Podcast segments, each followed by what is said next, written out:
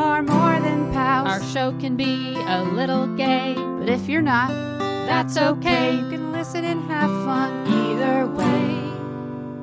Xena, Star Wars, Doctor Who, guests and music and reviews. Game of Thrones, Winona too. We promise there's something for you.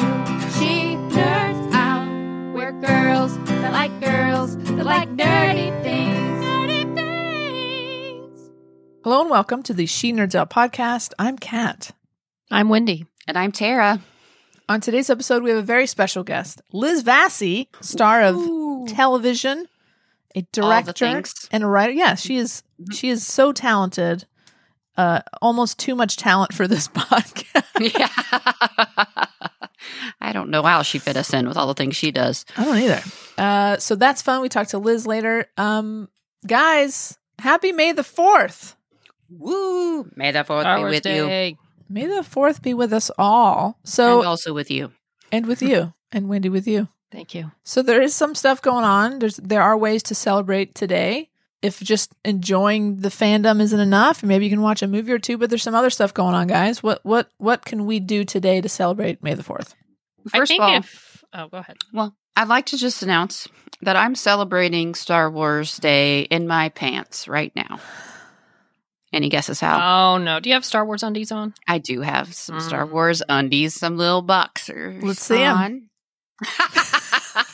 it's not true. I'm going to show you. You can't tease Oh, no. and not show. Boom. Oh, She was not very kidding. colorful. Those are cute. Yep. Yeah, they are super cute, and they're like this modal kind of like uh whatever fabric, Okay. and it's so soft, so soft on, on my parts that I really enjoy it. I got it at Target. Which parts? What? Goodness. you know, my lady parts, Mm. all the parts down there. Very nice fit. Got them at Target. Nice job. Yeah, Target's got some good Came in a two merch. pack. I Okay. got a Yoda shirt comfy. there uh, yesterday too. A Yeah, Grogu. yeah. Grogu. Sorry. Mhm. Wow. Okay. Well, that's good. You guys are already celebrating. That's amazing. Party in I my think that is the main thing. The main way they would like you to celebrate is to buy things. Sure. Mhm. They have a list. Oh. a list Let's talk on about that. Sci-Fi Wire of things to buy, and I know personally, I have my eye on the Death Star watch from Kross Studio. Uh, it's only one hundred fifty thousand dollars. So Wait, wait, $150?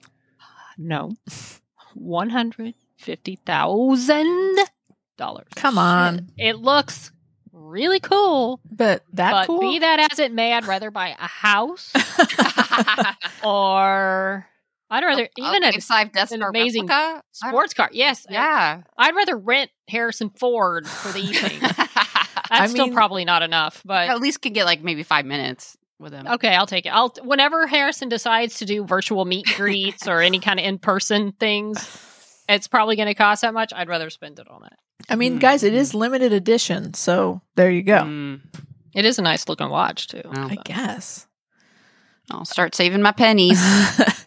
maybe 50 Star Wars days from now. if you don't have that much, there's a, cr- a crochet kit and with Oh. instructions on how to make crochet It's Star Wars characters, super or even a. Lego set. You can make Mhm. R two D two out of Lego. sure. hmm Pop up books. books. Yeah, lots of Well- Lego stuff. There's some events too. If you guys are out in Lansdale, Pennsylvania, the Round Guys Brewing Company and Pub Ooh. is doing a celebration of Star Wars Day with lightsaber giveaways. That's cool. Also, at the Catch Astoria in Queens, it's like some trivia, Star Wars trivia. Okay. Illinois has got some things going on. Anything in LA? Dress up their dogs as Oh. Star Wars characters. Okay. Oh my god, that sounds fun. Uh, Long Beach, California has a May the Fourth themed day of fitness with Long Beach Boot Camp. Mm, oh, that sounds unpleasant. wear your favorite Star Wars character and you'll get ten percent off your next session. Mm, not worth it to me. whoa, whoa, whoa! I have this news that I didn't know. Did you all know this? Because this was May first of last year. It was announced that the California les- legislature has officially, officially recognized May the fourth as Star Wars Day. Whoa. Like it's an What? official day. Is Like that a calendar can I take off holiday? work? What? California? Yes. That's tax This This dollars. is an article from on Sci-Fi work. Wire from May of last year. Huh. So May we first. we can say, you know, I need to observe this holiday. I need to have the day Maybe. off. For some, it's a religious holiday. So yeah, Right. Absolutely. I think so. I'll try to get out of work. wow. Can't hurt. That's very Mhm. informative. That's breaking Hmm. news from last year. Hmm. Cool. Wow. All Great right. news from There- last year, but still relevant today. Indeed. There's some drink recipes you can celebrate with for Star Wars Day. Um, talks about get yourself some Space Dust IPA. That's from out of Washington, I think, out of Mm. Seattle, and that shit will get you fucked up. it's like eight something percent alcohol. It is wrong, but it's delicious. Mm. Mm. Yeah, By right the on way, theme. Bad Batch debuts today Oh, that's on right. Disney Plus. It's a cartoon. I'm not as like all It's an excited. Like I, Animated show. It's, It's- not a cartoon. okay, it's an animated show. I'll watch it. I'll definitely watch it. It- But I mean, it starts. It, looks on cool. May 4th It's- today. it's- I'll watch. I mean, it's Disney Plus. They've done such a good job with everything else. Yeah. I'm definitely going to watch it. Okay. Yeah.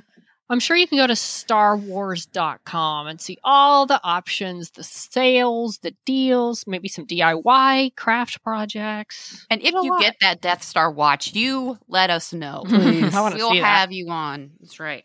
yeah, we, we really want to talk would to you about your decisions, this life decisions. And We'd also like to ask you for a loan. Yeah, also maybe have You few- probably have a lot more money than that. sponsor this $150. We, podcast. we also have a few movie pitches we'd like to talk to you about. right. we You're re- looking for an We'd investment like to be your new best friend. a lot to talk about. Okay, well, yeah, Mhm. because maybe if you do, if you can afford that watch, you can also afford to take us all to the Star Wars Hotel. Ooh. There's some more teases about what's what's to come, uh, what you can enjoy on the Galactic Star Cruiser. They're they're they're releasing more art. There's a book I guess you can get. It's called The Art of Star Wars: Galaxy's Edge. It's a coffee table book, and they're using it to further promote the hotel, which is good on them. very very creative ways to promote. So there's this there's a lounge. It's called the Silver Sea Lounge. There's going to be a sabacc table in this lounge, so you can do Hmm. some gambling. Mm-mm. And it appears that guests will be seated at tables surrounding a sleek stage where performers will either stand or be projected. From the concept art, it's unclear if holograms will be used to project Star Wars species such as Twi'leks onto the stage, or if cast members will appear elaborate will appear in elaborate costumes taken straight out of the uh, galaxy far, far away. And this is from a article that I don't remember where I got it from.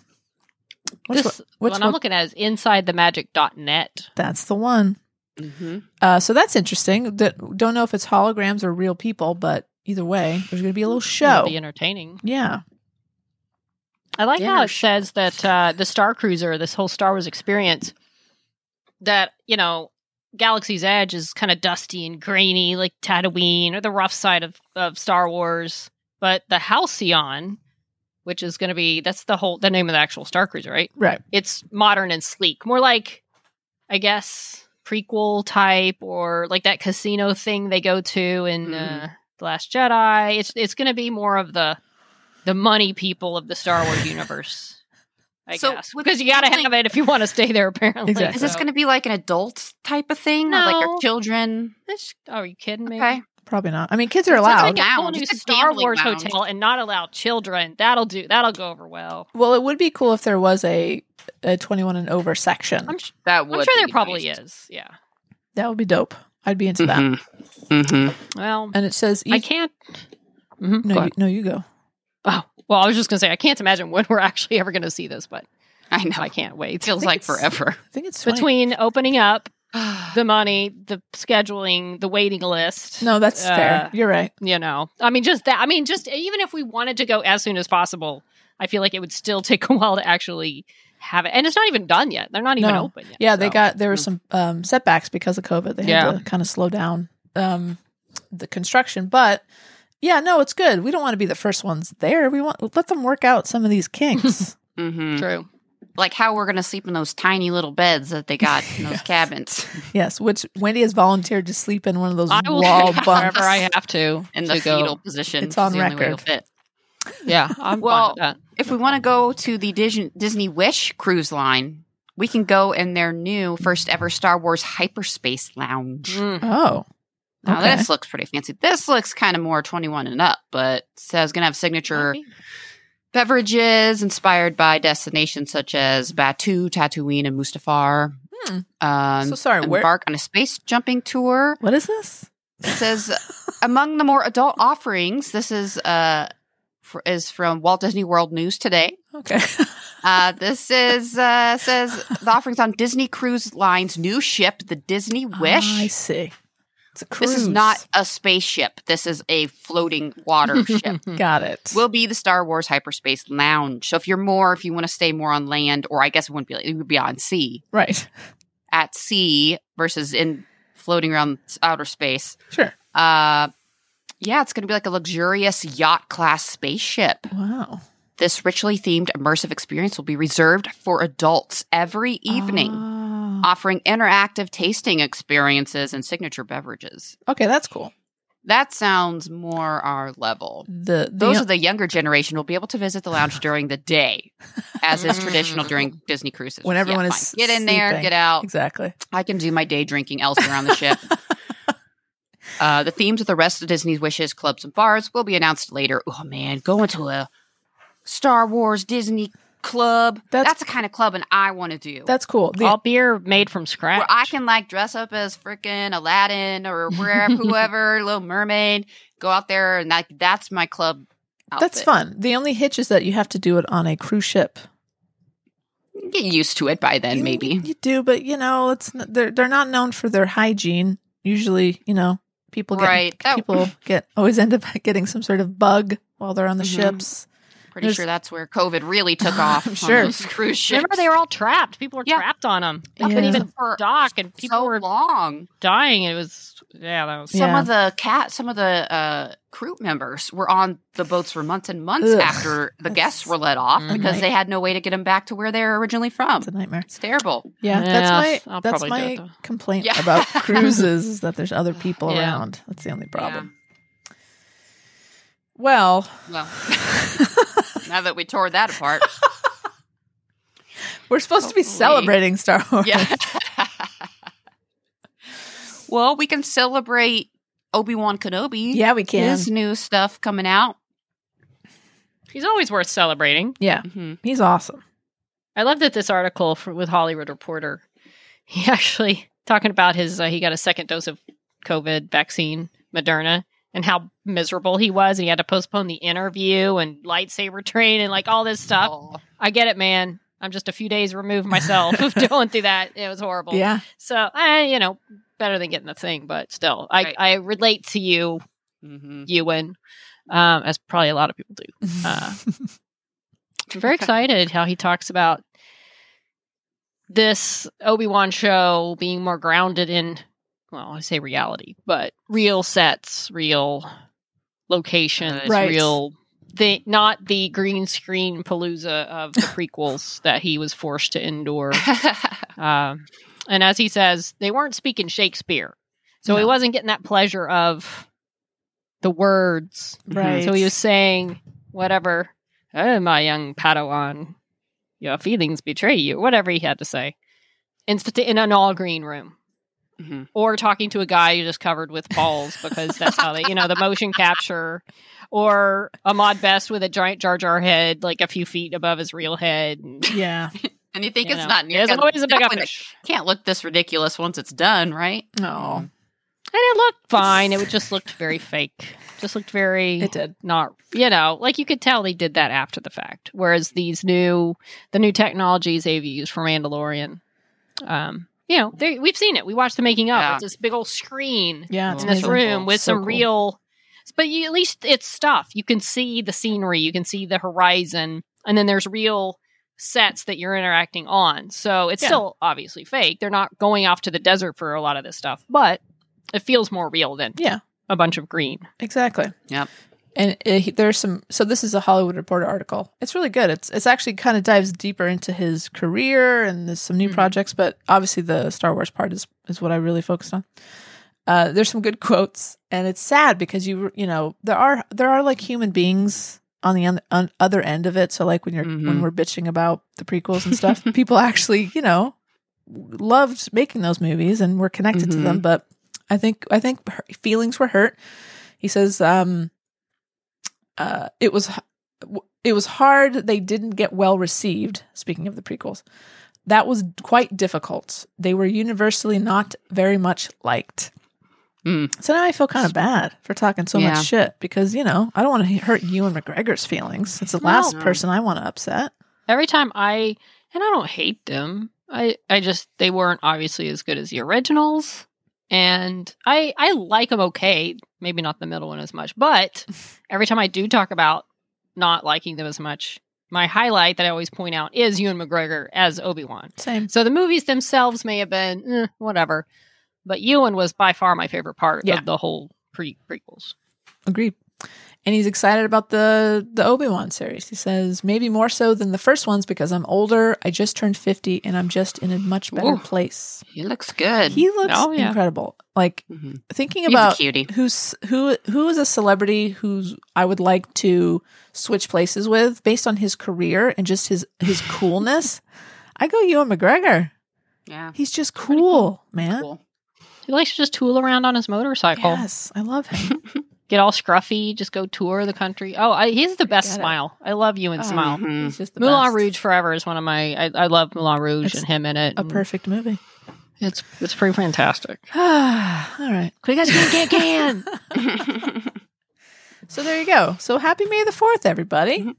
yeah, happy May the Fourth. Celebrate as you wish. Pull up your Star Wars undies and have a great day. I'll have to remember to put mine on that day. I have a couple pair of Star Wars undies. Mhm. I've got a lot of Star Wars things. I could I could go full Star Wars head to toe, but probably won't wear it to work Oh. because Hmm. the pants would involve tight running pants, and no one needs to see that right now. Fair enough. So I'll hold off. Uh, Fair sh- enough. should we do a quick Oscars roundup? Pretty quick, as Um, quick as the in memoriam segment Did you pieces were. yeah, they did. They hit the mark. Uh, they they missed the mark on this year, right? It wasn't quite. A, it wasn't a very good broadcast, generally speaking. Here's the thing: I liked it to a point. Like, I think we'll all let's just start off agreeing that Regina King. They they picked a heck of a way to start it. Just Regina King walking through, grabbing an Oscar, walking through the thing. They're just following with a camera. I'm like, I don't know what where this is going, but I'll, I'm here I could've- watching it and I'm enjoying I it. I can watch that all night. I'll watch Reg- Same- yeah, Regina. King walk through any building ever.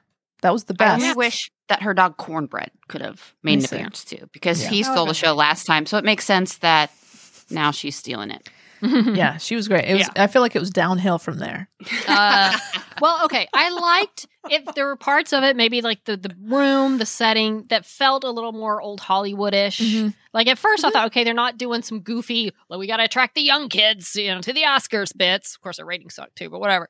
Uh, Yeah, And then nine it- million something like- versus oh, 22 or 20 three. something. Yeah, it was. Yeah. I I'm not surprised it dropped. I don't think I expected it to drop that much. Yeah. I but I I didn't realize at first when they did supporting actor and it no clips, just Laura Dern complimenting them, and I thought, okay, they're not showing clips for this. All right, different. I'd I'd appreciate Laura Dern saying nice things about me.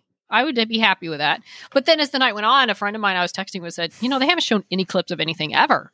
And I realized, okay, which uh, someone wrote how this is a year people need to be reminded. Like most people haven't seen these movies. It would have been nice to see, let them see what they've missed, so they will go watch it. But instead, they go clipless. But when it's, Uh, it's a visual medium, what are you doing? Yeah. Show us the Yeah. clips.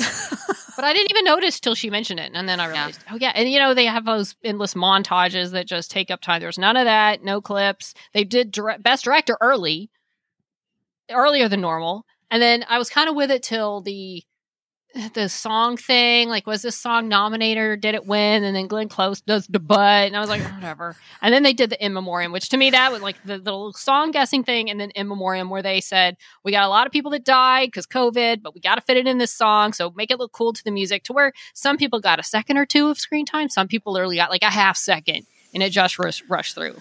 Hmm. And that was ridiculous. Don't, you've got a lot of other crap you can trim out. Don't be. But thank God we knew which songs were nominated and which had won for Right. previous Yes, years. and we saw Glenn Close do before. butt. Yeah, yeah. So, hey, we walked away with that had a- knowledge. That's true. They had a DJ instead of an orchestra, which I get because you don't want all those orchestra. There was not room. I get the DJ thing for sure.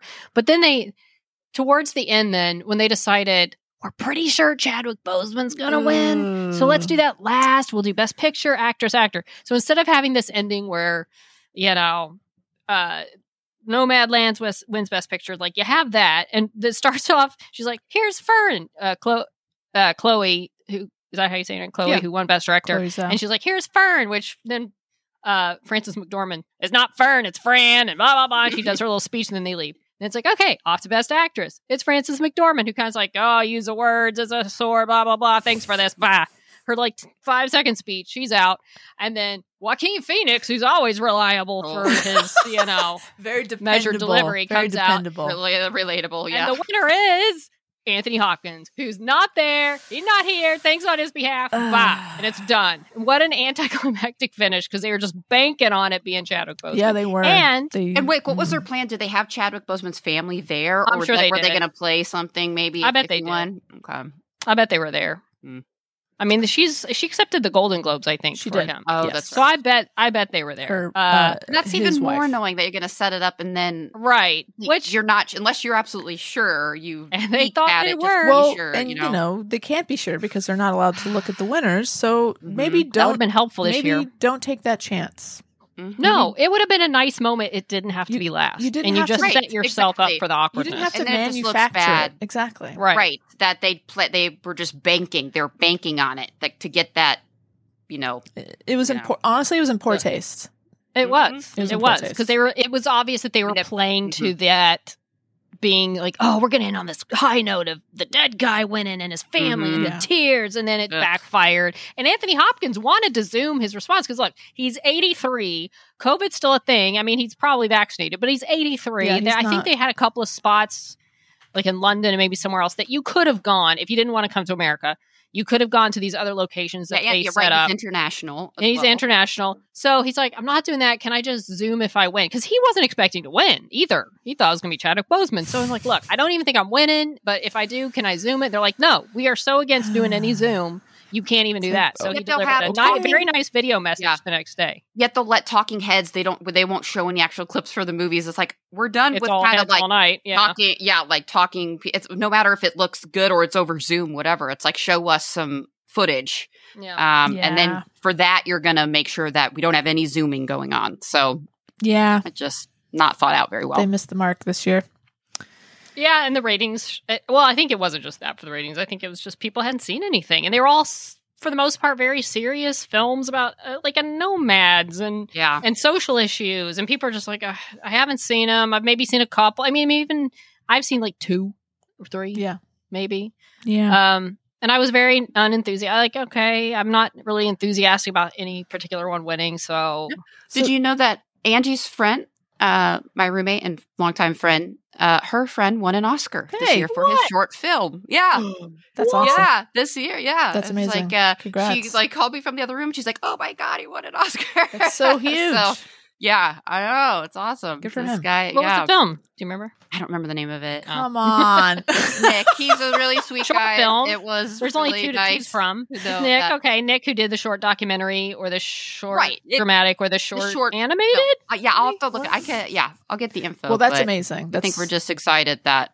I mean, Yeah. it's to be nominated is an honor in itself. Glenn To Close doesn't have an Oscar, but Wow. Angie's friend But Nick, Nick does. has an Oscar. Yeah, step it up, All Glenn. is right with the world. Come on, Glenn. Nick can get it. No, I'm sure it's great. I'm sure it's a great film. Uh, again, Regina King. At you could have just you could have just turned it off, and you would have seen the best part of that whole ceremony. So hmm there you go. Yeah, yeah. She was. She stole the show. She should have just walked out the building with that Oscar. kept going. Instead of going to the stage, just say, you know what? I should do this just for being me because I'm awesome. I showed Tara awesome. and Angie the last night the awesome Carrie Coon and Regina King jumping on the trampoline scene of Leftovers. If you've seen that, it's fun. Oh, to nice. Wu Tang Clan, I think is what they're jumping to. I haven't seen It's as someone wrote at the time. It's the scene we never knew we needed.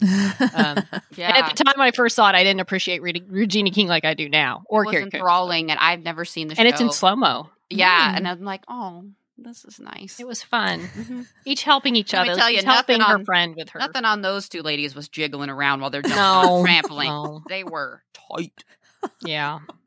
I, I let's go jump on a trampoline, especially Tara. in slow it motion. Oh my god! Yeah, that's- slow motion with would- all the it is. I'm jiggling doing that. around. Could be tough. Mm-mm. I mean, just when, Mm. when her, that would be a horror film. Dur- up.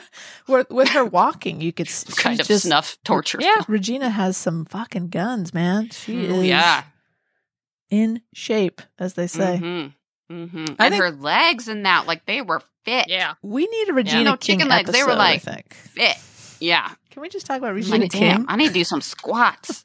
We Yeah. could do a easy do a whole episode or, on Mhm. Regina I King. Can we get her on to talk to her about these things? We can try. We'll get her workout oh, we plan. can always try.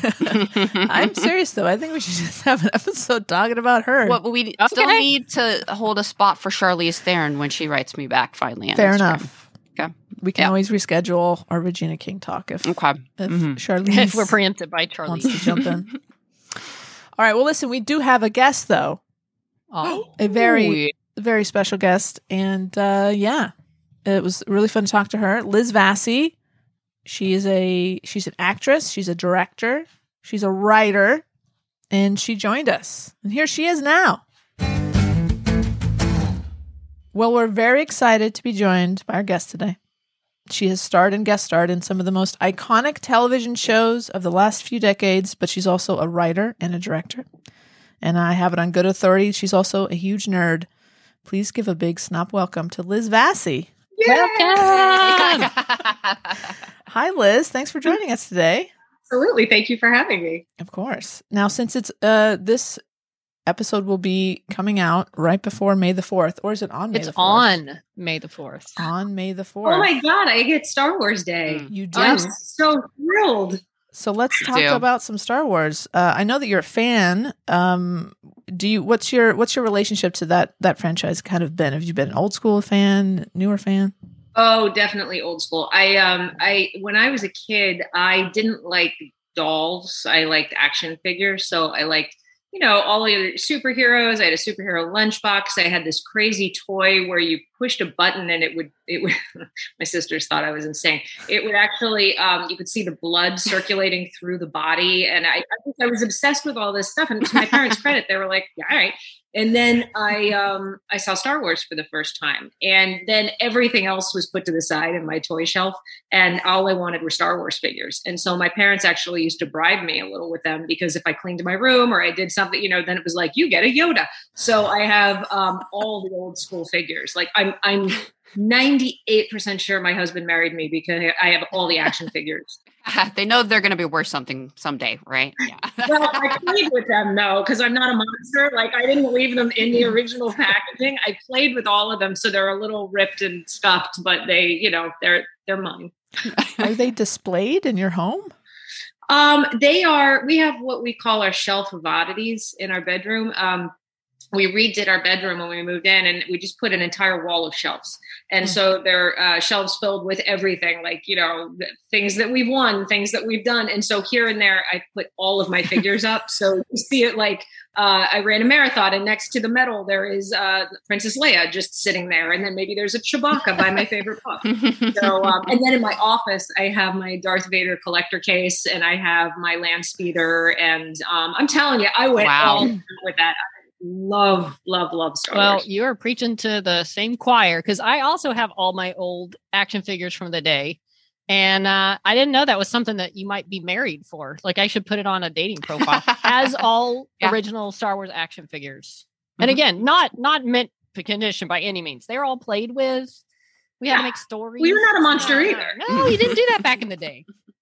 No. with them. Well, I, I saw his eyes light up when I said it, you know, and, and, and he, and so it's like our, our, our dirty talk going out. Is it what describe your Yoda? Well, he has the snake around his neck. He has the original coat and, you know, um, it- yeah, I, he, he really loved that I was into that because he was too. I mean, it's why we both sort of started in this industry. We both were so taken by that.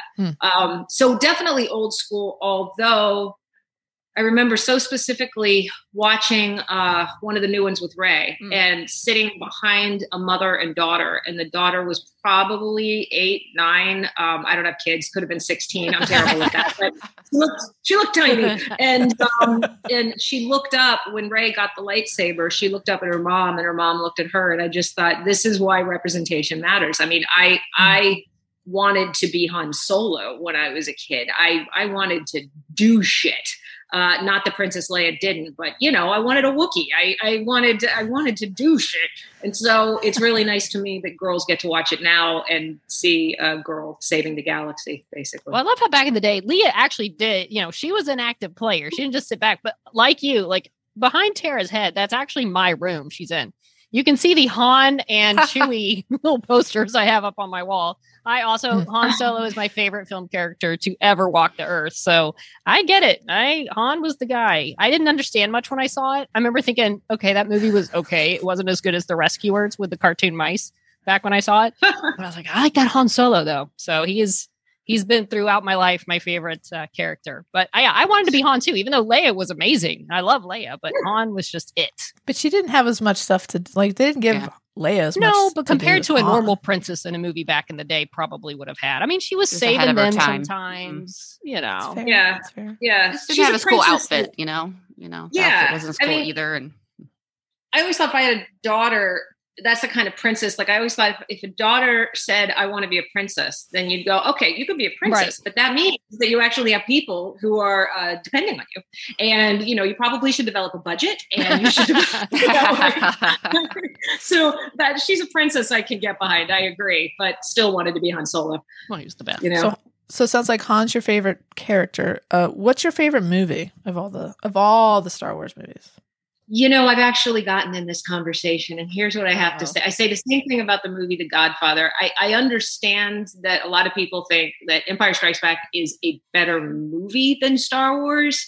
I get why people think that, and I think it is a damn perfect movie. But Star Wars itself, the original, will always hold my heart because it's the first time I'd seen anything like that. I'm comparing it to, mm-hmm. to Godfather because people say the Yeah. same thing about Godfather too. But you know, it's some somehow the original just sort of slays you in a way that I don't think. I mean, who had seen anything like that, right? So I, I, I that just I just so distinctly remember the first time all of that uh, was in front of my eyes, and I just was like, oh, I can't get it off. It was life changing. Like you said, that, there's a reason a lot of us got into. I mean, I'm not in the business the same way you guys are, but I I definitely wanted to be involved in some way. Um, so I just instead of ma- the magic of film and television, I do TV news, which is the opposite of creative and, and entertaining and inspiring work. But it uh but it did motivate me to do my own things and and try to like do my own films or whatever. It just got me interested in in sci-fi and just filmmaking in general. Like I think a lot of the reason we have the comic book movies that we have now, like all the Marvel, DC, everything getting made is because all the people making them were the generation that were affected by Star Wars. And now that they have the Mhm. money and the experience and the tools to do it, they're like, hey, we're doing Marvel, we're doing all the movies we loved. And uh that's why we have all of it now. So It's very true. Yeah. Have you watched The Mandalorian, Liz? I have. I I uh, I have a baby Yoda that I got for Christmas that talks and makes the sounds, and I play with it far too Yeah. often. Um, right? I mean, my God, I'm trying to think. You know, again, I. Like I would watch, I would watch Baby Yoda, and I'd have the same reaction most people have to a puppy or a child. I was, I was like, oh my God, I just, I want to just, ah. um, yeah, I loved it. I, I thought it was terrific. Um, especially, eh, well, like everybody else. And I can't, is it a spoiler alert if it's been out for this No. long? 'Cause I'm- Nope. Nah. I've already spoiled it anyway. Okay, well, Luke, I mean, my God, you know, So the cool. husband and I are just, oh, you're just sitting there in tears.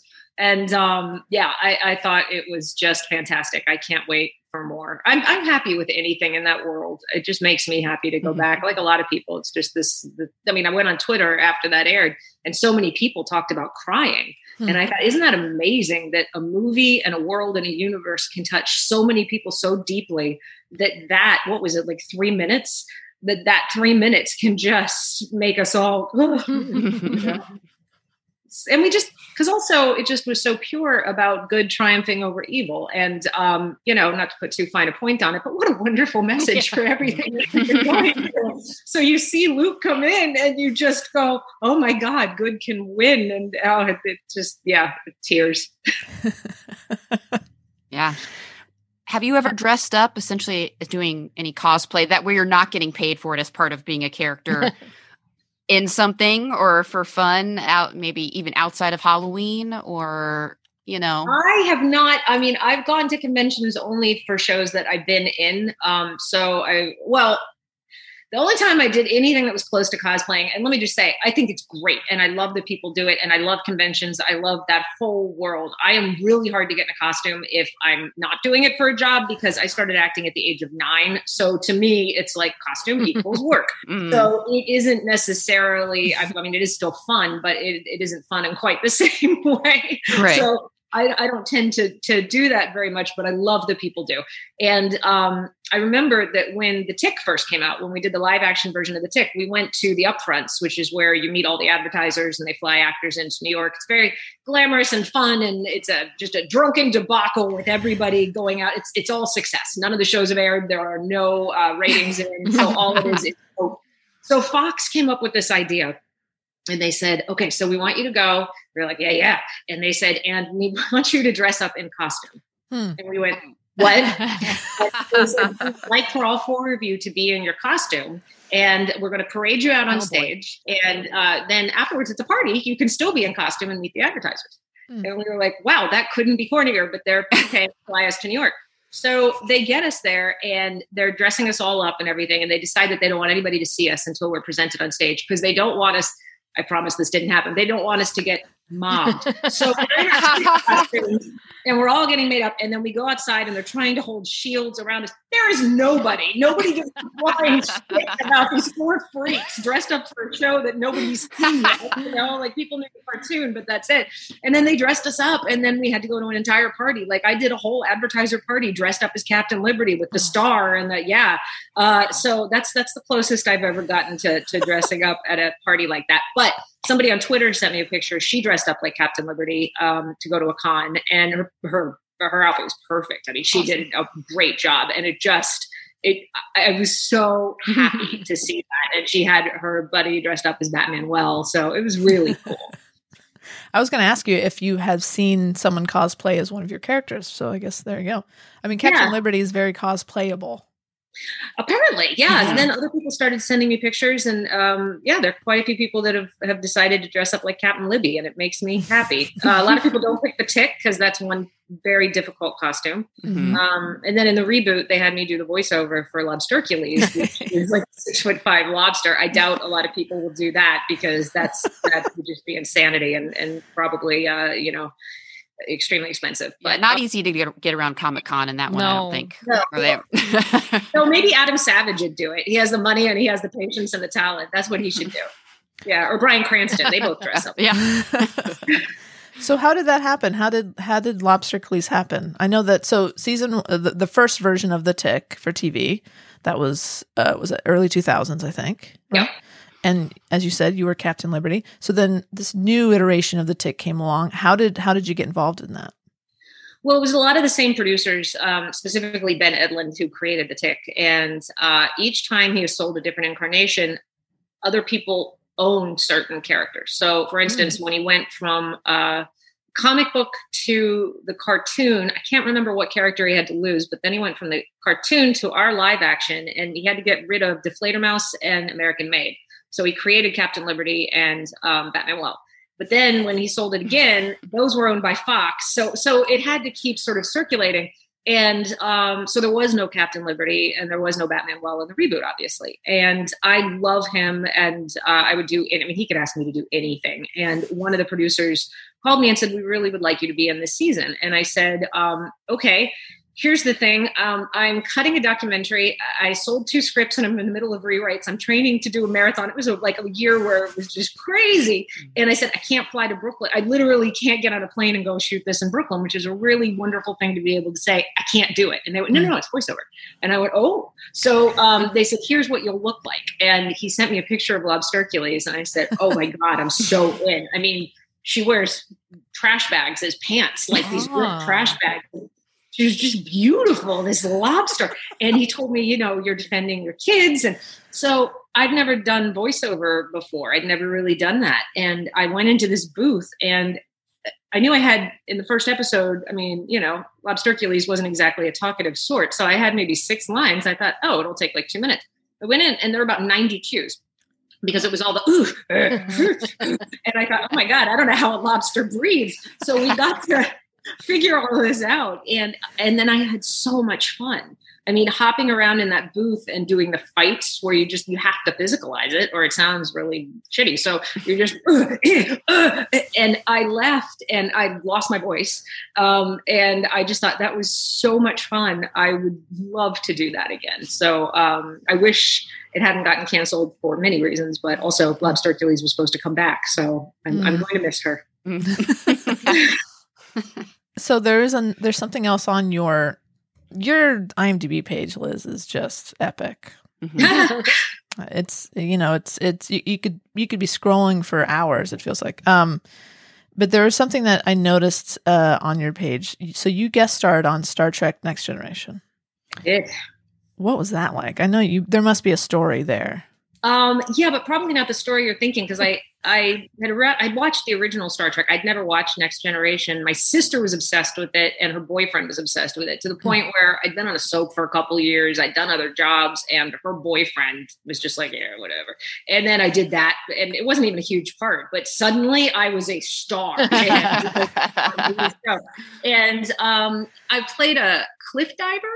And I remember the couple things I remember. I mean, as you do. So I uh, I went in and I had to go to three fittings for a bathing suit, which ultimately just looked like a gray bathing suit. So I have no idea why they were so specific, but I just remember three fittings for a freaking bathing suit.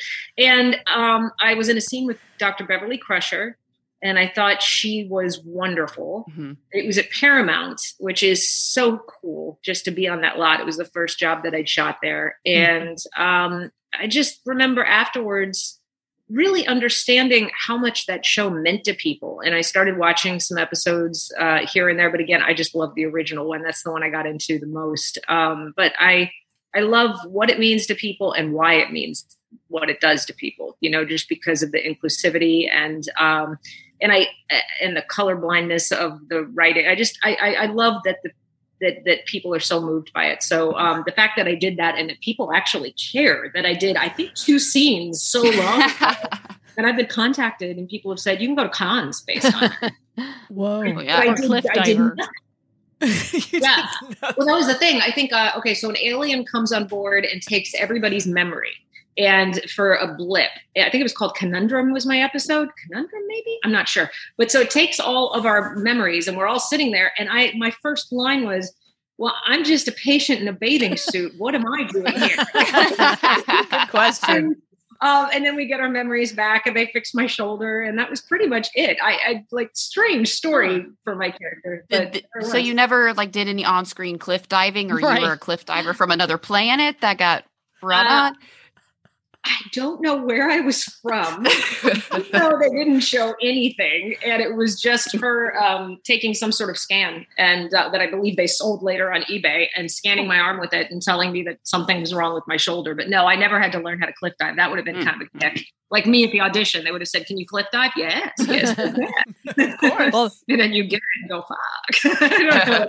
well, apparently you are right. It was Conundrum. I'm looking. Okay, And good. and your character in 2368, that's the year, you were injured twice while diving off the cliffs of heaven in a recreation of Sumiko 4 and holodeck program 47C. Because you exactly. Oh. like because you mixed Yeah. up the order in which you should have assumed various positions. That's why you were injured. so, Ah. in case anyone asks, Wow. you got your positions confused on the dive Yeah. and tore ligaments. Okay. So it was a holodeck cliff dive, Okay, not an All right. Holodeck. actual.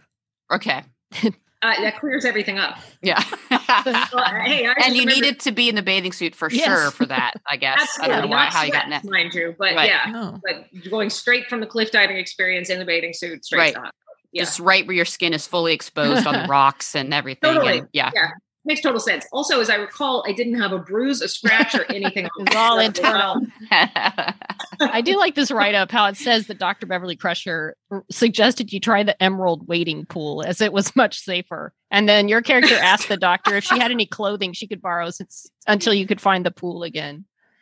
Oh, oh okay. you See, know, okay. At least hashtag you did modesty. ask for Yeah. clothing, and, and maybe you went to the wading pool and were much safer from there on out. So hmm. That's where my character ended the up, wading in the pool, the Still on the holodeck ship. wading pool. yeah. What's your job exactly on the uh, Enterprise on the Star Trek? Like you Yeah, just just hanging cliff out in the diving. holodeck. Okay. Cliffhanger. yeah, that's it. very niche. Very niche. Do it for the art.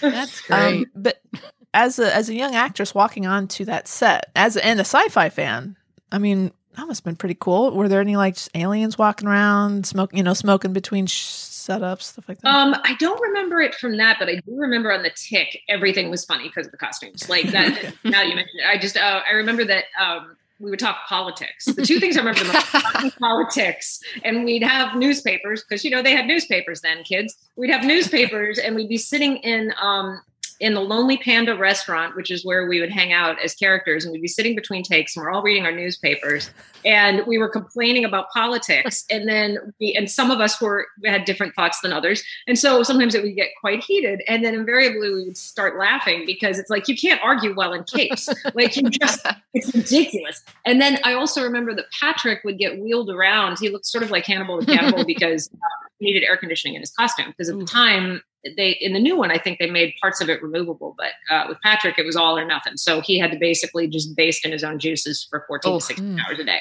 Mm. He was such a trooper, and and we all the rest of us just said we can never complain about anything because they're wheeling him out with oxygen tubes going in there to give him some air conditioning, and um, so I remember him being wheeled in like that.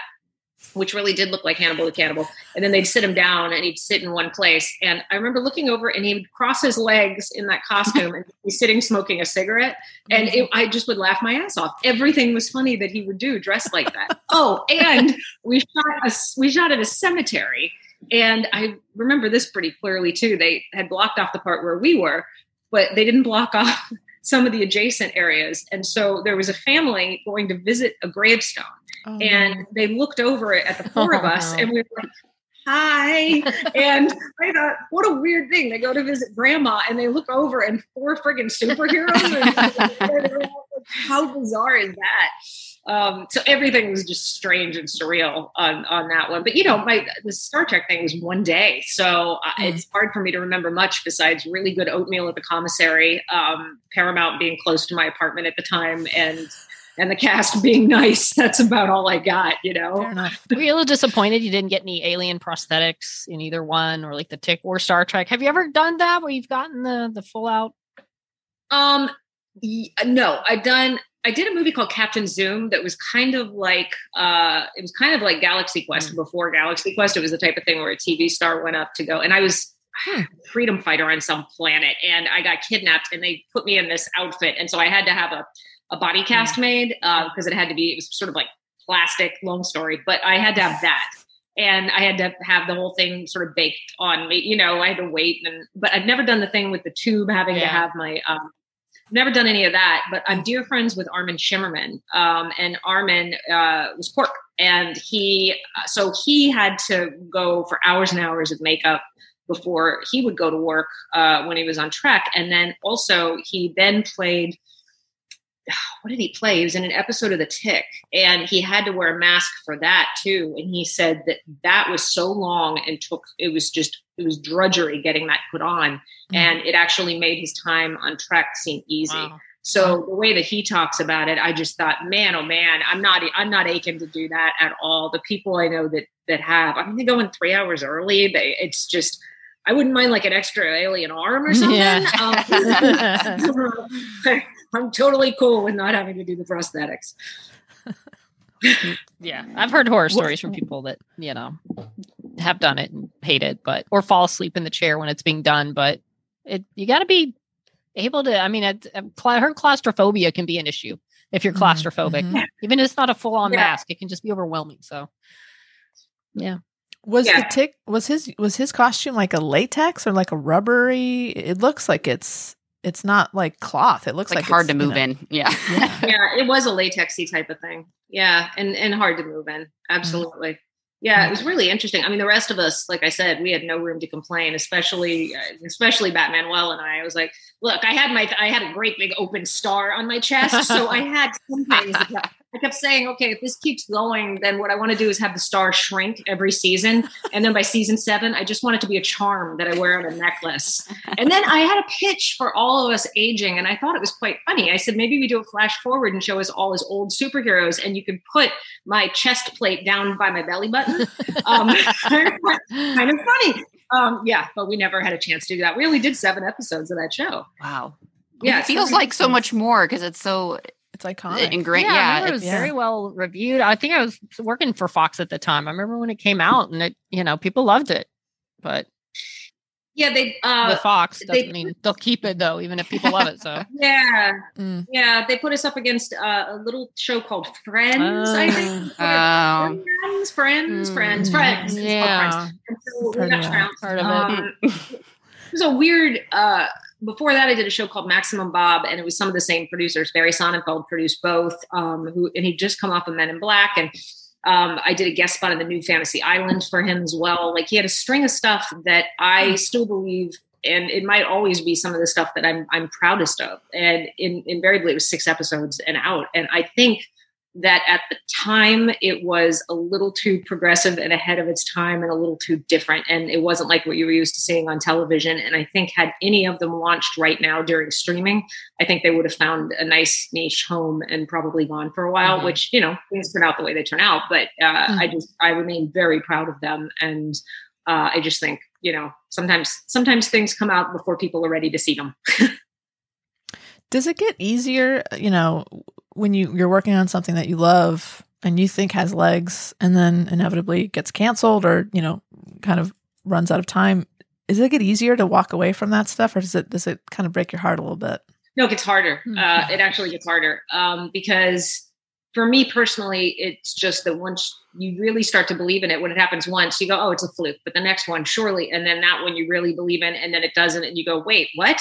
And uh, it and it it just gets harder also because you know you're you're 23 and something goes for six episodes and you go all right i'm going to have one bajillion more chances and i'm you know and, and then you're 30 and you're like okay but pilot season really sucks and i don't know if i want to keep i don't know what to choose and honestly it's nine tenths of the reason that i ended up on csi because Mm. i just thought i want to sit on something that i know i want to sit on a battleship that i know is uh, going to exist for a little while and up there with it those uh, playing a female scientist and and getting to be somebody that's involved in um, an area where women were lagging uh, as far as uh, participation meant a lot to me too. And letters from girls saying, "I'm going into DNA. I'm going into forensics. This is because of your character." Like that means the world to me. So um, those two things combined are just. You know, meant I, I'm fine solving fake TV crime for five years. and so so you played Wendy Sims on CSI for 6 seasons? Five. For 5 seasons. Yeah, I went Um, back in the sixth for my character to say goodbye. Got it. Okay, that's kind of cool that they gave you that kind of send off for Yeah. Um, so walking into that show, it had it had been on for some time, right? When, when Uh, joined? I joined in season six. okay. So, yeah. Um, so w- at that point, was that show just sort of running itself? It must have been such a well-oiled machine by that point. D- did you have? D- could you sense that walking onto that set for the first time? Uh, yeah, it was pretty magic actually because they'd been shooting in Santa Clarita, and I thought until two days before I had to go to work that I would be shooting there too. I was told it was a guest star that was probably going to recur two or three times, and I ended up being a series regular on it, which was just fantastic. But I thought I'd be driving up to Santa Clarita, which for people in the know, it's a long freaking drive. And then they're like, no, no, we switched to Universal Studios, which is very close. So, um, so I went to Universal and I thought, wow, I, you know, I'm, I'm working on this show at Universal. Uh, full disclosure, I'd never seen CSI before I got on it. So, um, I remember my wardrobe fitting. They were like, oh, you know, you'll be great. They can match you up with uh, Nick Stokes, and they can. And I was like, I don't know what a Nick Stokes. Is. um, I, uh, but you know, that's awesome. And uh, I showed up, and honestly, I, I mean, I had one big scene, and it was with Marg Helgenberger. And I mean, cat, cat, cat. You, you, you know her. Um, and uh, she's just terrific and welcoming and lovely. And so, even though it felt like a machine, and it felt like they just, you know, it worked like clockwork. Sometimes those sets can be off-putting, or uh, well, just mostly off-putting because you feel like, oh, I'm a tiny little cog, and this machine doesn't really need me, and it's I, you just feel a little out of sorts. And she doesn't let that happen like aggressively doesn't let that happen. Um, Mm. so i felt like i was one of them right from the start and i, I give that squarely to Marg. Um, she was terrific is terrific. While you're on that show, you were in a ship, People was- were shipping you. Oh yes, I yes. But I wasn't. Suddenly I was like, I wasn't a her on that show. A ship. Am I thinking of a different? uh, It's a big boat. You guys know different show.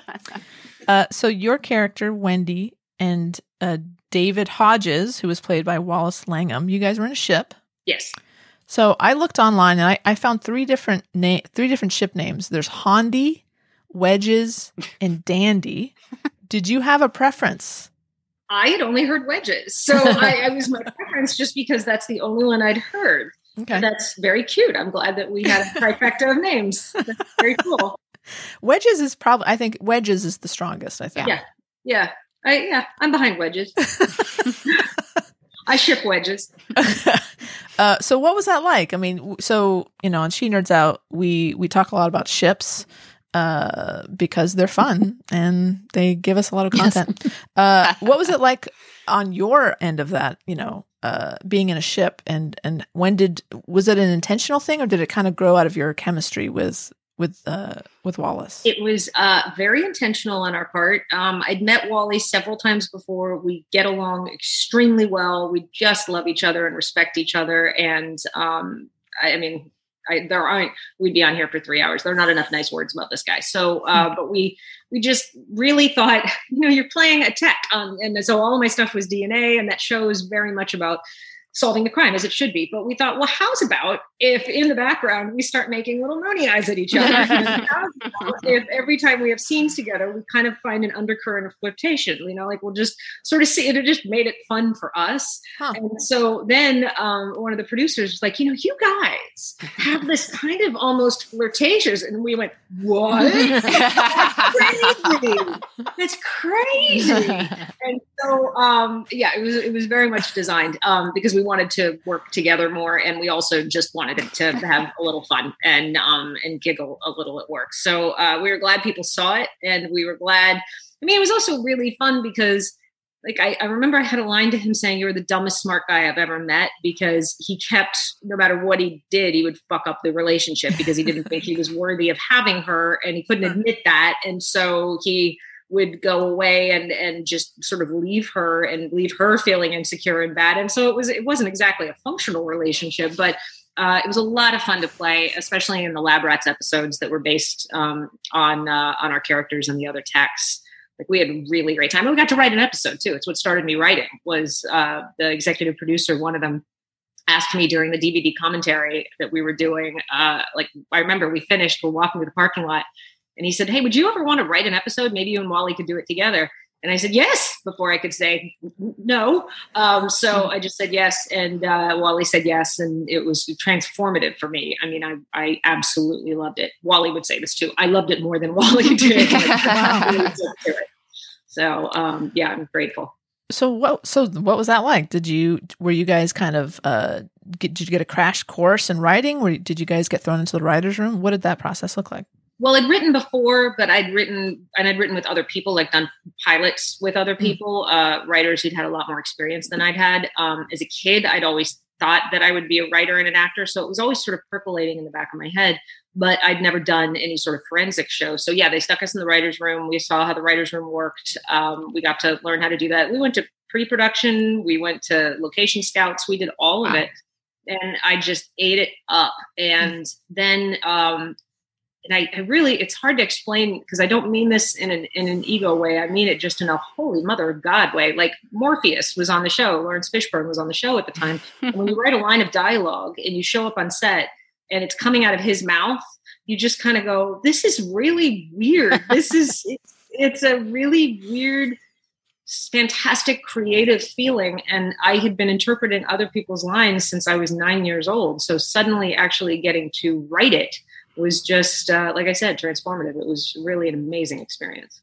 Did that change Wow. the way you looked at interpreting lines going forward once you'd written them and heard other people interpret them? Did it make you almost not second guess, but just sort of think more about, wow, now I'm I'm taking that writer's words and it's running through me um, after having written something? Yes and no, because I one of the reasons I think they asked was that um, some sets are very careful about making people do things word for word. Some are not. So I had spent a lot of time in previous shows tweaking some dialogue here and there, and most writers because.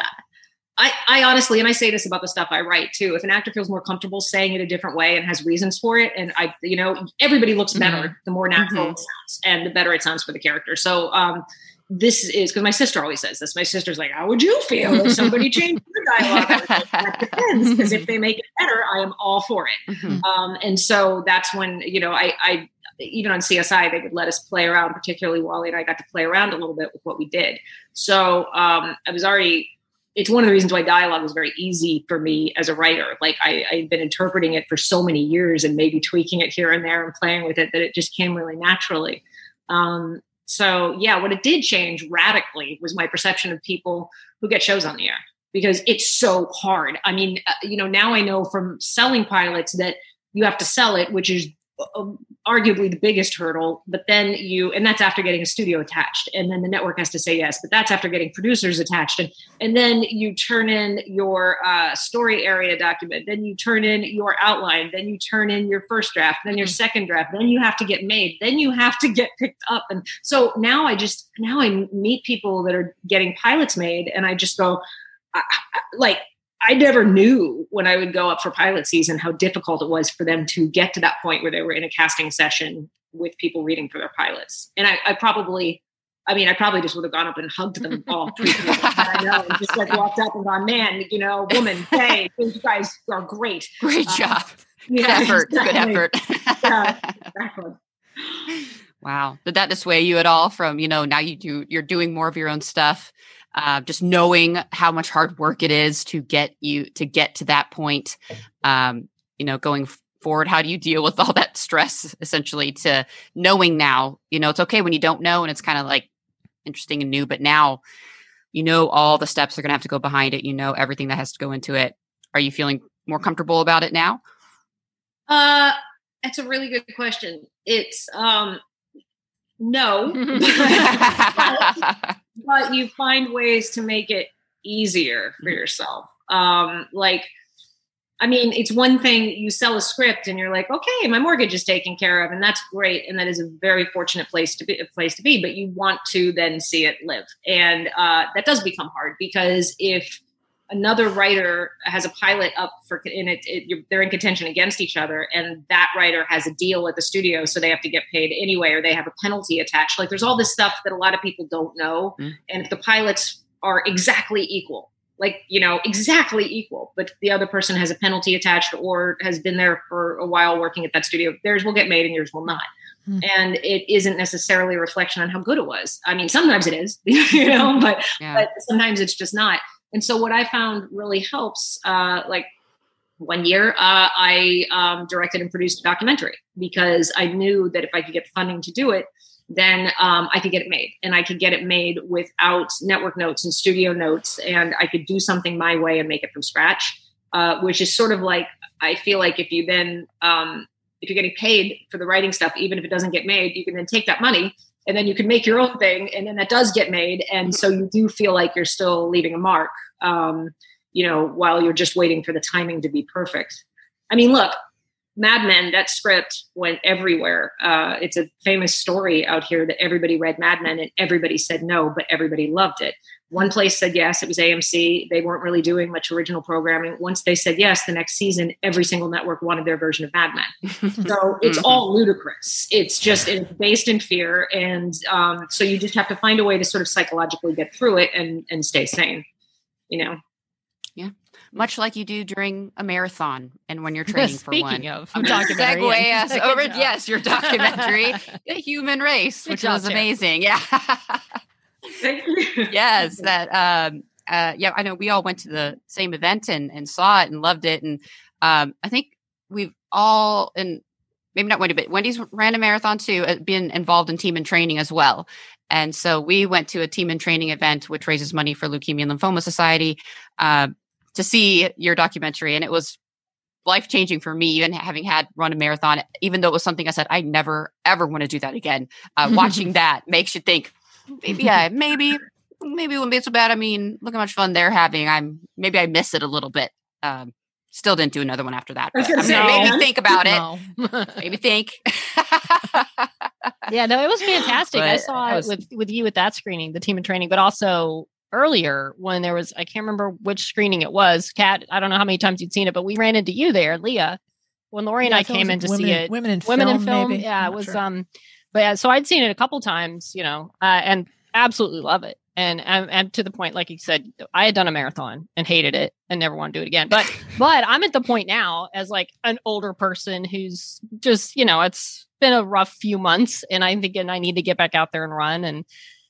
I, I need to watch it again because it's so inspiring to Mhm. watch all these people who are just how much it helps them and just to get out there and do a little. And I did a little for the first time in a long time the other day and hurt for a few days after, but you know, I'll do it again at some point. But yeah, I need to rewatch it really because it, it is very motivating. Well, thank you. Thanks. I, I loved every single person that was in it, and it motivated me to. Um, I was running. I run pretty much every day, or I'll mix it up with riding the spin bike. But um, to me, it's my drug of choice. Like I just love aerobic exercise. And you were asking about dealing with, you know, whether shows are picked up and pilot season and everything. That it's also my antidepressant. Like that is what keeps me uh, relatively sane. Um because it's a period of time I take every morning. It's just for me. I don't. I don't think about that stuff. It's sort of like meditation. Um, so yeah, the doc was just basically. I, I've lived in LA for a really long time, and I always say in interviews about the doc, you know, that LA is where ageism was actually made. I don't know if people know that, but it's actually it was made right here. It's homegrown and um, it's spreading, and uh, and I don't like it. Um, I'm not a big fan of isms or obias of any kind, and uh, and an ism that I hate is ageism. And so I thought, all right, I'll make a doc about people over a certain age doing things that a lot of people don't know these people can do, like people will write to me and they'll say, Oh, you know, you run. Well, I don't know. I'm 60, so those days are over for me. And I say, Actually, if you go to Amazon buy this documentary, because it's one thing to tell people, but they don't really believe you. But then when you see these Mhm. people and, you know, there's no denying that Velma is an 80 year old woman and Velma's running a half marathon and it is there on camera. So um, you can't fake that. And that's, uh, it's, it's pretty, pretty life changing for a lot of people, you know, after they watch these runners. So I'm proud of it. Well, and I've I've seen the documentary many times, and I can tell you that it's enjoyable each time. I get something new out of it every time I watch it, and even if you're not a runner or don't want to be a runner, you can find something in it. To it's a very Wendy said it's a very motivational, and you can apply it to to any number of things in your life. And each time I see it, I fi- I find something different in it. I I, I pick up on on different conversations or or comments and and uh, it's just it's just a very well made documentary, and uh, it's it's available on Amazon as you say. So people, honestly, it's even just for an entertaining Mhm. watch, it's worth it. very much so. Thanks. Thank you very much. Um, yeah, and be sure and, and look at the human race documentary, not the human race about a post-apocalyptic race where people are missing limbs. Um, Amazon has made a really Amazon has made a really neat mistake where they've sort of uh, crossed our cast lists and our descriptions and Oh, our no. review. Oh, Well, no. but only when you go on the TV version. And so I looked it up because I was just giddy. I was like, "Oh my god, it's going to be on the TV!" I saw the reviews and I saw the uh, the description and I saw that and I was like, "Wait, what?" I can't get them to take it down. I have tried every single thing. So just if you see anything about um, people who've had limbs force, forcefully forcefully removed and running a race, then that's not mine. No less inspiring if you have lost limbs and are running, but Yes, not not yeah. the film we're talking about. Mhm. No, I'm sure they're- no, mine is uh, Yeah. older individuals running races in a documentary. Yes. not Uh, a thing. And it applies to any Good to age, though, because there's always good, that you know notion that someone's going to say, or you're going to tell yourself that, well, because of this, I can't do that. I can't do that because you know I'm, eh, you know, I remember when I was 25 thinking, oh God, I'm 25, I just can't do that. And it's this thing you get in your head, and it's ridiculous when you really think about it. It's like, no, just just start doing something. Um, but we just tell ourselves this, and then we waste so much time thinking that Hmm. it's just just because of a number we can't do this or try this at least uh, and see where it goes. So Yeah, really yeah. kind of woke me up like, oh yeah, that's like stop beating yourself down about like that. It's it's it's useless. So Hmm.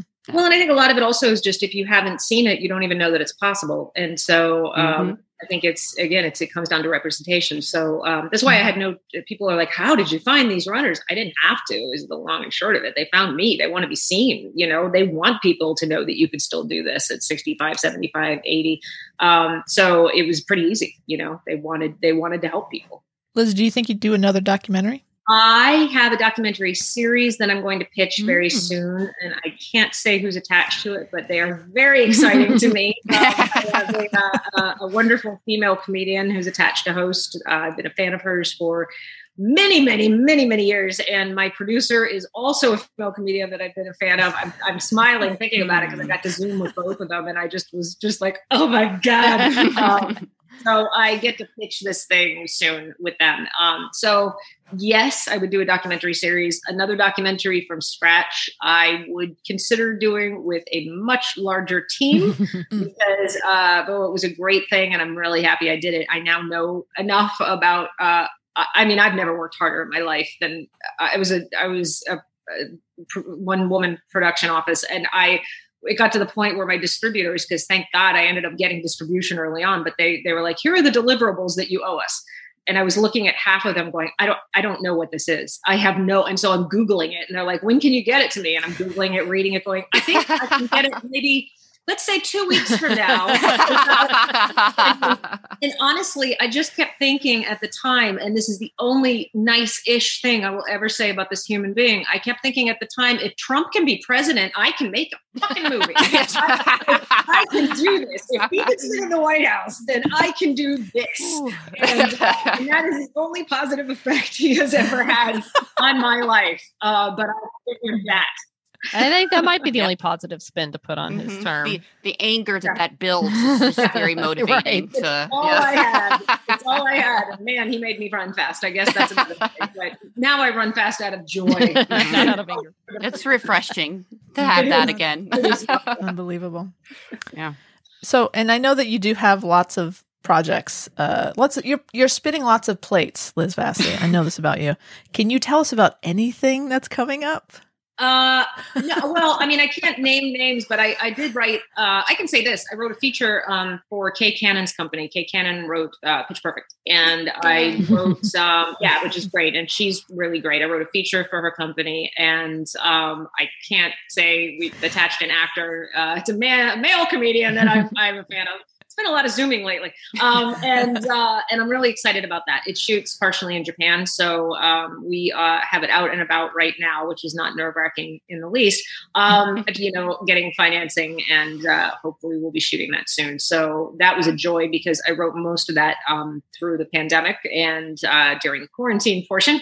Uh, pre-shot, and uh, that was a great way to be spending my time um, to get out a, a screenplay out of it. And then I have a couple of other television projects that, um, again, you know, everything is just sort of gearing back up again on that. Like production has gone back and been back for a while.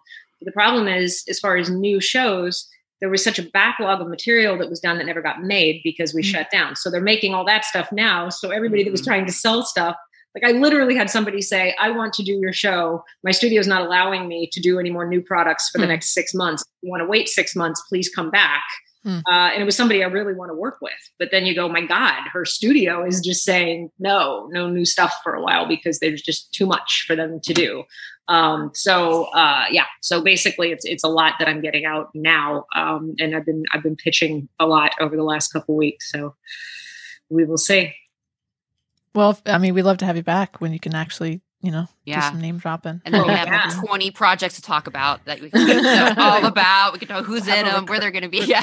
Recurring Liz Vassey segment. That's a deal. and if you're feeding for Liz, there's a lot of stuff, content you can go back and watch in the meantime. Right. That's true. She's been on every single show in existence, I think. At least once. Yeah, exactly. I, I, do have to bring up one of my favorites that you were on. And it was it was a one episode thing, so I don't know how much you remember of it, but it's one of my favorite shows. Uh, is Wings when you were Courtney, and I remember when I saw that you were on Wings, I was like, wait, who was she on Wings? And I saw, oh yeah, the 19 year old, the Joe Hackett dates. So I don't know how much you remember about doing that. It was I, I remember a lot of that. Now that I was on for an entire it was a week. Yeah. So um I hadn't done a lot of sitcoms at that point in front of the live studio audience. So I remember going in, and that's a little different because mm-hmm. when it's not a single camera, you know, you you get to see the whole cast every that's day, true. all day. So yeah. um, basically, you know, I got to hang out with there was Tony Shalhoub, and uh, just like the whole cast was really great. Um, and I got to uh, make out with Joe Hackett repeatedly. So there's really nothing wrong No. with making out with him, really, No. uh, a lot. Uh, I certainly didn't mind. Um, and Steven Weber was really great. I loved that show. I was already a fan of that show. And so to get to go on, um, it is funny now because I it was called Hey 19. I remember that uh, after the Steely Dan song. And I remember I was 20, I think, when I was on it. And I felt so grown up. You know, I'd been working professionally for such a long time. And I, I felt like, oh, I am, I am definitely, I'm right here with the rest of the cast. And I felt the same age. And I, I kept thinking how funny they're making all these young jokes. And I don't feel any younger. I don't. And now I watch it and just go, oh my God, you're a baby. Aw. You're a little baby and your little Doc Martens and a little skirt. And like, it just is so funny. But um, no, I had a, I had a really, really great time. And I met, uh, I met somebody named Tim Fall, who was an actor who was then on a show called Pigsty with me for a season. So I just, you know, sometimes you end up doing a guest star and you meet these people and uh, you get to work with them later in a larger capacity. And it's, it's just sort of cool. Like I, I met uh, Patrick Warburton on an episode of Murphy Brown. So I'd known Patrick for Hmm. years. Hmm. Um, and so, yeah, the guest star thing is, is interesting because you just sort of, you meet a lot more people that people would never even think like, oh, that's how they know each other, you know? But um, yeah, it's kind of fun to go be a guest on somebody else's show for a little Hmm. bit. Yeah, I assume if, if the experience is good, because I know sometimes I would assume it can be tough going in as a guest star and with a with a cast that already knows each other and works well together. But I assume most of the time they make it pretty welcoming. They want your best. They want you to come on and feel comfortable enough to do your best. I would imagine most of the time. We want to know heard- about all those the horrible ones. You have any, which uh, one should we steer clear? Yeah. I I don't have any of the horrible ones. I know which ones they are. Hmm. Uh, I'm really aware. I've heard Hmm. of some really cool sets, and some of them would really surprise you. Um, Hmm. I I landed, like I said, I was a guest star on, on CSI before I was a regular, so I had heard excellent things about that CSI. Um, you know, like I I I knew I'd done my research, and Hmm. then most of the guest spots that I'd done have been either you know okay to great. And sometimes it just takes one person. I, I remember one specific thing. I did a, a three episode arc on a show called necessary roughness on usa and um, Mm. there's an actor named scott cohen who's been in like 112 things. And i landed got in my hotel room and there was actually a voicemail from him saying hi welcome. Uh, i've watched some of your work. I'm a big fan. I just want you to know i'm happy to have you on the show. Uh, if you want to run lines if you want to which is terrific um, Wow. and I did a castle episode. Nathan came bounding up and he was like, I watched every episode of the TV.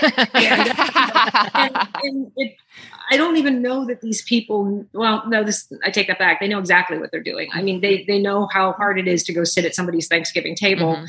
um, you know, when it's their family and, uh, and they know how to make you feel more welcome. So I'm always, and Marg was another one, you know, these are the people that go out of their way to make you feel welcome so that you don't have that awkward feeling. Um, and I've really lucked out that there's usually been at least one on each set. So now I try to be that when I'm the series regular. And it's funny because sometimes the guest stars really like it. And I so clearly remember one time I was like, hey, if you want to grab coffee um, after a couple takes. And I remember that the woman was kind of like, no, I'm, I'm good. oh, no. Oh no, I'm, I'm trying to be welcoming and I've crossed over into like, she doesn't want to be my friend. you no interest. But that's okay. I'd rather overshoot the mark than Yeah. not try at all. right, right. I know her side of the story is I don't know. She's number one on the call sheet. She's creepy as fuck. I'll never go on that show again. Yeah. wow. So before we say goodbye, Liz, I know that you, uh, because it's May the 4th, I th- and I know that Wendy's a big Harrison Ford fan. I know that you have a Harrison Ford story. Would you mind sharing that with us? You. Um, my husband is a camera operator. He's a badass camera operator, and it's actually how we met. Was on a movie a long time, but the worst movie ever. Um, and he was the Steadicam operator, and uh, he won an award. He won a lifetime achievement award um, from the Society of Camera Operators.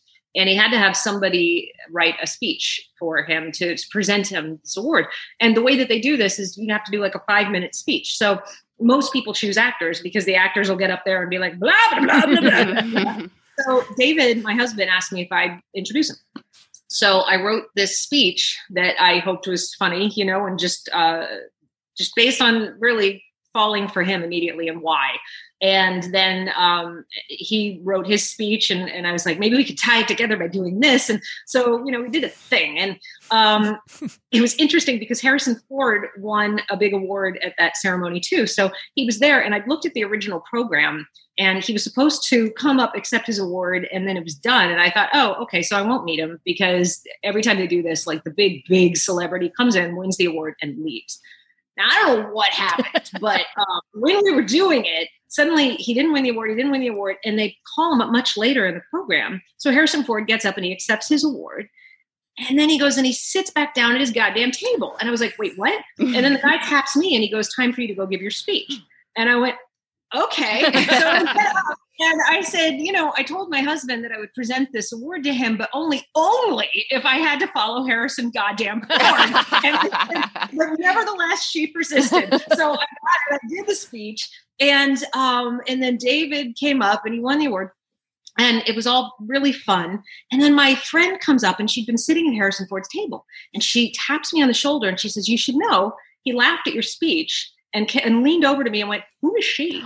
And I went, oh my God. Oh. comes up, hands me a key and says, there's an after party upstairs. Harrison Ford's up there. He really wants to meet you. And I was like, I, I'm like, I'm going to pee myself right now. Talking about this. So David, my husband's family was all there. So I said, okay, I'll go up. But I was like, she will come, she will come. so we take the whole crew up there. And Harrison Ford comes over and he says, uh, I liked your speech. And I said, Thank you very much. And he says, I don't I don't know if my wife would write such a nice speech about me. I said, Well, I think the real question is, do you deserve to have such a nice speech? he goes, Well, maybe not. And then he looks at my husband and he goes, and fuck you for raising the bar for husbands. he looks at my mother-in-law and goes, and you're not blameless either. And all of us were just like, you know, and, and then um, my father-in-law took a picture of us with him, and I can't. Every opportunity that I have to post this picture on social media, I can't. I can't help myself. Somebody May the fourth, I'll be like, "Here's me with my best friend uh, Han Solo."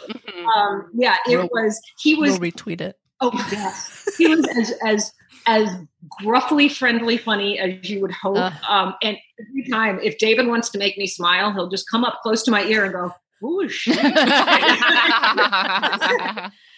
That I swear, it was fantastic. That is a dream story. That is amazing. Not only did you just not only did you just meet him, no, he invited you because he liked you so much. invite her. He liked what I wrote. I said yes. that to David. I was like, you know, it's one thing to meet somebody, but um, to be right. perfectly honest, the fact that he was moved by what I wrote was just that was a dream. That was wow. It, I wouldn't have. I, am not great at meeting people. Just mm. being sort of like hi, hi. Um, but uh, but if it was something because of something I'd done, then yeah, that was pretty spectacular. Mm. So um, yeah, I talk about my best friend Hayfo mm, all the time. That is a fantastic. I love that story. I get he did he did come to my our, our news station in Dallas for some reason. I don't know why he was. I mean, you, they did satellite interviews. Why he came by to do an interview in person, I don't know.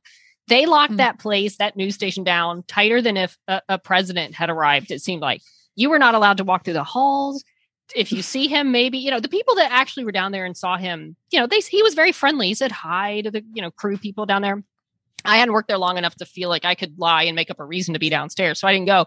but I thought, you know what? Where they're interviewing him, there's a glass window, so I can at least run down there and see him through the glass with my own eyes. And so I ran down there. Two other people were already there, so we just all huddled up behind the glass, looking at him. and I think I ran downstairs. I was like, "Oh, screw it, I'm going downstairs." And I ran down, hoping to uh, walk watch him walk through the hallway, but he was already gone and mm. shuffled off to a phone call. But mm.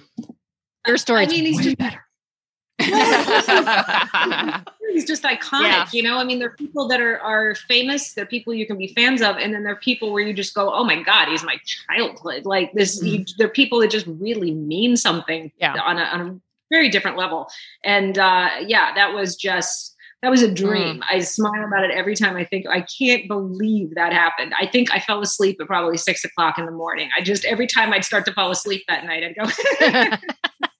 that, yeah, that's a story. Like, yeah, like you said, if you're ever in a bad mood or think whatever negative thoughts, you just, just think of that story in your head. And that's got to be a mood for a lifter immediately. Well, yeah, I mean, Hayfo and I are best friends. Of course, yeah. of course. if I'm Hayfo's best friend, then I gotta be okay. I uh, was was he married to Hashtag Calista at that, at that time when he was joking about that? Okay, I was Yeah. thinking so. It's Yeah. been a while, probably That's longer that they've been Yeah. married than I even remember. But yeah, oh wow, oh my god, This is a Yeah. couple years ago, right? oh I that's it was- fairly recent. oh wow. Yeah, it was only about Oh, two, okay. a little two years ago. Yeah, you know, it was it was in the before times. It was right before, right before the. Uh. Wow. Oh, Harrison. He was probably, yeah, like in his vintage good gruff older, like, ah, I'm just gonna, you know, gruff older man Yeah, joking, so but cool. I can say what I want. I'm Harrison Ford, so That's People will love exactly me. that was exactly the move. wow. Yeah. Ah, Harrison.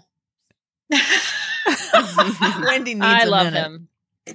him. uh, well, Liz, we cannot thank you enough. This has been so much fun. Thank you for celebrating May the 4th with us. Yay. And we would love to have you back. Honestly, whenever you have anything to talk about, we are here to talk about it with you. Thank you very much. I had a great time. Well, that was fun. Oh yeah, that It hour went by so fast. We we didn't get to talk. Uh, you know, Riley Parra and Nikki and Nora and her. You know, she's talking about representation matters and how it's important to her. And then we are like, "Yeah, Liz," like looking at her with dreamy eyes 'cause she's so nice and compelling. And then I'm like, "Oh crap, we didn't talk about her representing I know. LGBTQ." Yeah, if, you know, she's great. I love her. She was just so. I almost feel like I know her. Yeah, me too. Because she knows y'all. You know, you and Maybe Leanne. I've seen her at a couple of creepy of me to screenings. say. Not at all. I just love her. She's just a genuinely nice person. She's, She's hysterical. she's- Funny. She, you know, what you see is what you get with Liz. She's just, Mhm. she's very funny and uh, very engaging and so many great stories. She's, you know, obviously she's been on so many sets and she's been working sh- since she was a teenager. So she has so many great stories. But we'll have to have her back. I'm, you know, I'm sure she meant it when she said she'd come back anytime to talk about her know. I want to know these things I that we can't hear about yet, but I get it. I get it. Exciting Um, things. so I want to shout out your other podcast, Kat. My mistake. Oh yeah, sure. That's the name, right? Yeah. Because you interviewed Lassie Yes, last. that's, uh, that's the name of it. it like June or July, and Tara and I were listening to it, and it she is hysterical. hmm There were so many things like we were just it very it was very entertaining on our drive to San Diego. I love That, her uh, talking about uh, the this little. She was on so many pilots, yes, uh, like pilot episodes, and she got this pilot episode of this little medical drama Yeah. called ER. Uh, so at the time, you know, she didn't know where it was going to go, obviously, but yeah, exactly. didn't. hmm Yeah, no. And, and they were shooting Friends at the time, and like the Friends cast and the ER cast were out shooting hoops. So yeah, she was on like four of the first five episodes of ER. So it was kind of like, huh, that's right at the beginning when you didn't even know it was a big deal, and how Yeah. she she was like, this guy seems familiar, he seems really nice. And she's like, oh my god, it was Goose from Top Gun. like that's who he was at that time. He was still just Goose from Top. Gun. Yeah, You didn't know him as uh, from ER quite yet, obviously. So yeah. it was mm-hmm. fun. So it's like you can. She's- It's like a. yeah. There's a two parter. You can listen to my mistake, and then you can listen to Right. to this. You will have already listened to it because we're talking about it right now. Right. That's Right. good point. Well spoken. But yeah, thanks for the shout out there, Wendy. Appreciate that. Yeah. You're very welcome. And also, yeah, seriously, watch The Human Race. If you Yes. just need inspiration, there are stories in there. There's one woman who's literally running from one end of the country to the other Yeah, while fighting cancer. Like on one of them, she stops off at a hospital for treatment. It's like, oh, I don't know if I can do it. And then people are like, you got to, or they'll, you know, people are depending on you to, you know, to know you can do this and, and all this. And so she gets out of the hospital, keeps on running, yeah. and literally with her own van. Like she'll run, Mm. Like she'll she'll was it like she drives into a town, leaves her van, has someone drive her back like miles and miles away, and then she runs back to her van. So it's not like she's got this team Mm-mm. working with. I mean, there's just so many great stories. There's this older lady who just hates running, but she does it. Now it's me. I related to her. exactly same. Yeah, So, it's a great documentary. She's like, I don't even like it, but I do it. She's Doesn't all have to look pretty. out of bed. You No. can do it in ways that will work for broken bodies like mine, where you've had knee surgeries and all the excuses in the world Exactly. not to do it. But or just there's go, ways or just walk. You can always just walk. walk. Yeah. Yes. Just start. You just have to start. That's the hardest part. Mhm. Yeah, it's a great Mhm. documentary. Well, All right. guys, How do you wrap up that I hour and plus? I don't know, but yeah. I Oh, I know how. How?